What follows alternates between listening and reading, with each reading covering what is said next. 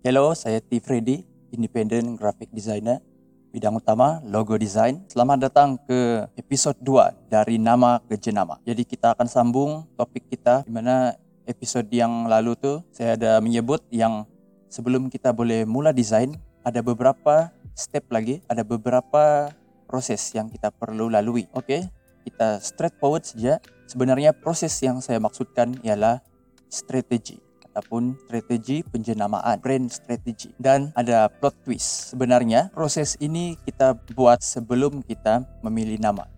Tapi sebagai seorang desainer, tapi sebagai desainer inilah situasi sebenar dalam dunia sebenar. Apabila klien datang, mereka sudah ada nama dan kita akan proceed dengan desain. Proses yang sebenarnya ialah kita buat strategi dan dari strategi itu kita ciptakan satu nama. Dengan ini, nama yang kita pilih itu akan menjadi senjata ataupun alat untuk marketing. Tapi, tapi andai kata kita sudah memilih nama dan kita mau proceed, tidak salah untuk kita teruskan dengan proses-proses dalam strategi. Dan memang inilah yang biasa berlaku di dunia sebenar. Oke, jadi sekarang mari kita terus saja pada step-step itu. Step pertama ialah membangunkan internal brand ataupun jenama dalaman.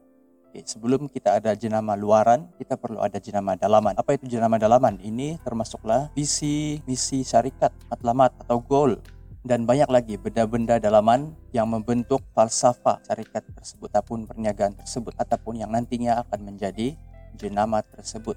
Kemudian kita perlu mengenal pasti target audience ataupun okay, audience yang audience yang kita sasarkan produk kita ataupun service kita. Banyak orang tersilap, mereka mau uh, target kepada semua orang seramai mungkin orang di luar sana. Tapi ini tidak realistik. Apabila kita membuat jenama satu salah paham yang biasa terjadi ialah apabila kita buat jenama kita target kepada lebih ramai orang. Maksudnya kita mau tarik lebih ramai orang. Sebenarnya apabila kita buat jenama apa yang berlaku ialah kita menumpukan kepada satu kumpulan sahaja. Jadi di peringkat awal bukan semakin ramai tapi biasanya akan semakin berkurangan dan dari masa ke semasa pelanggan kita akan semakin meluas apabila jenama kita semakin berkembang. Tiga, kita perlu kenal pasti situasi pasaran ataupun market landscape, bagaimana keadaan dia.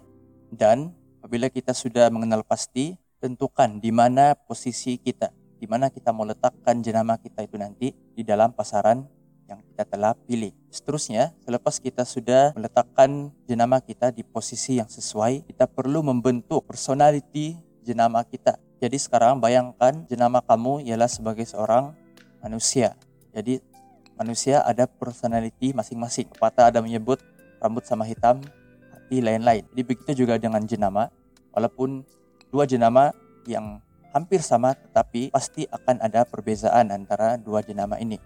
Pastikan jenama kamu mempunyai perbezaan yang ketara berbanding jenama di luar sana. Kalau kita teruskan analogi jenama sebagai manusia. Apabila kita sudah membentuk personality jenama kita, kita juga perlu tentukan tone suara jenama kita. Ya, jadi ini kedengaran macam jenama kita betul-betul benda hidup. Tapi iya, walaupun jenama itu sendiri bukan benda hidup, tetapi orang-orang tonggak yang membangun jenama tersebut ialah manusia. Dan apabila lebih dari satu orang yang mengurus satu jenama, satu perniagaan, pasti akan ada banyak ton suara yang akan terkumpul. Di sini pastikan kamu memilih hanya satu saja untuk dijadikan sebagai ton suara untuk jenama kamu. Ini untuk mengelakkan uh, pengguna keliru uh, tentang identiti jenama kamu. Next, kita perlu membina cerita jenama kita atau brand story. Cerita untuk jenama kita. Sama macam manusia, setiap manusia ada latar belakang yang berbeza dan ada backstory mereka sendiri.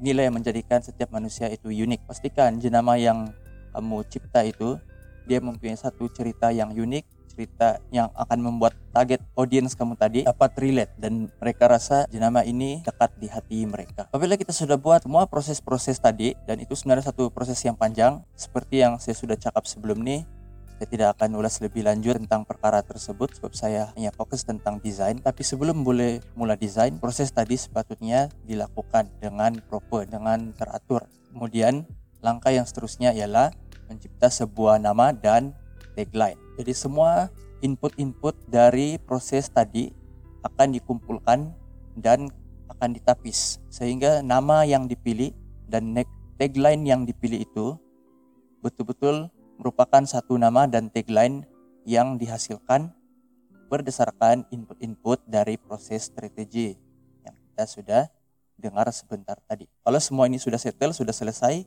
kita boleh teruskan dengan proses desain dan seterusnya boleh lancarkan jenama baru yang kita cipta. Jadi itu saja untuk kali ini. Terima kasih sudah setia untuk bersama dengan series ini dari nama ke jenama. Jumpa lagi.